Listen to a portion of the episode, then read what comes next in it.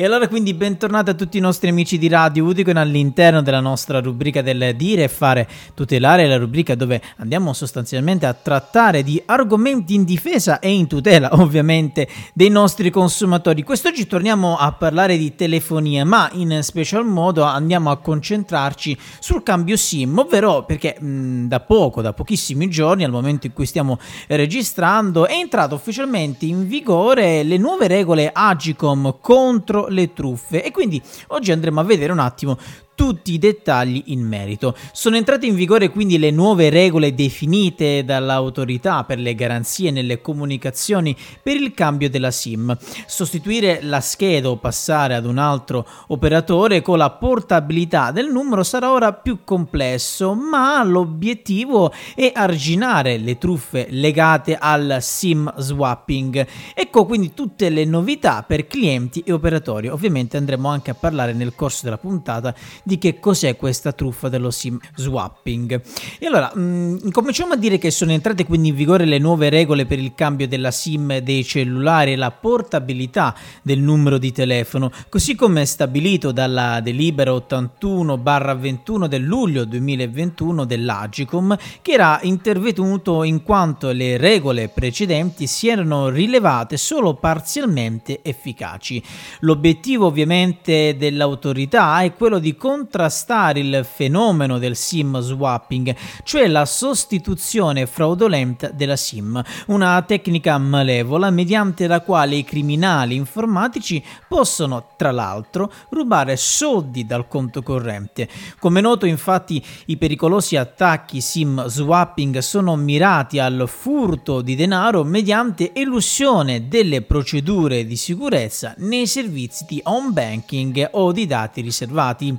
Di fatto, dopo essere riusciti a clonare la SIM della vittima e dunque la sua identità, i criminali riescono ad intercettare gli sms inviati dalla banca con la one time password, ovvero con l'acronimo OTP.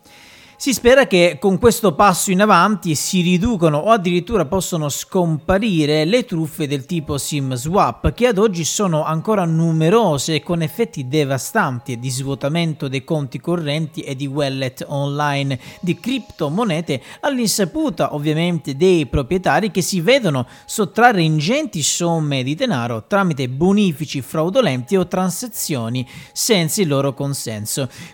Scrive ovviamente in una nota il eh, consulente informatico forense, ovvero Paolo Del Checco. Precisiamo comunque sia che quando si parla di cambio SIM, cari amici di Radio Udicon, ci si riferisce alla sostituzione della scheda telefonica rotta o smarrita, ma anche al passaggio a una nuova SIM o al cambio operatore che ovviamente richiede il contestuale cambio della SIM. Ma andiamo a vedere nel dettaglio quali sono sostanzialmente le regole importanti dell'Agicom per il cambio di SIM. Sono in realtà due le novità principali. La prima innanzitutto è l'operazione di cambio SIM che potrà essere effettuata solo dall'intestatario dell'utenza a differenza di quanto succedeva finora con le deleghe. Eh, ovviamente possiamo fare il caso eh, solo nel caso di SIM aziendale ad esempio si potrà ancora procedere per delega, quindi questa è un'eccezione. La, la, seconda invece novità sostanziale è la verifica dell'identità, invece sarà doppia, ossia dovrà avvenire mediante due differenti procedure.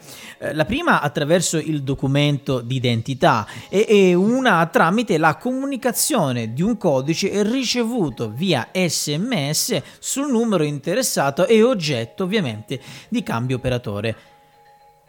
Ricordiamo infatti che Prima ancora del furto di denaro, la tecnica della truffa SIM swapping può consentire ai criminali informatici anche di rubare la nostra identità online. Portando a termine questa operazione fraudolenta, i criminali informatici riescono di fatto a sostituire la scheda SIM originale con una nuova e quindi a procedere con tutte le possibili attività illecite legate ad un reale numero telefonico, con come l'autenticazione sui social network o appunto le piattaforme di pagamento. La portabilità sarà dunque consentita solo se si possiede una scheda SIM funzionante. Da parte loro, i gestori sono ora tenuti a identificare il soggetto che richiede il cambio sia in caso di richiesta fisica, quindi nei negozi, ma sia anche in caso di richiesta virtuale, ovvero tramite i siti internet delle varie compagnie telefoniche. Ma allora quindi in sostanza cosa possiamo dire? Possiamo dire che cosa succede quindi con queste nuove regole per il cambio SIM? Agicom ha previsto l'entrata in vigore delle modifiche in due fasi. Durante la prima, partita il 7 novembre 2022, i gestori inizieranno ad acquisire le richieste di portabilità, sostituzione SIM o subentro nelle nuove modalità. Dal prossimo 14 di novembre 2022 invece gli operatori operatori si scambieranno le richieste di portabilità secondo quanto previsto dalla delibera.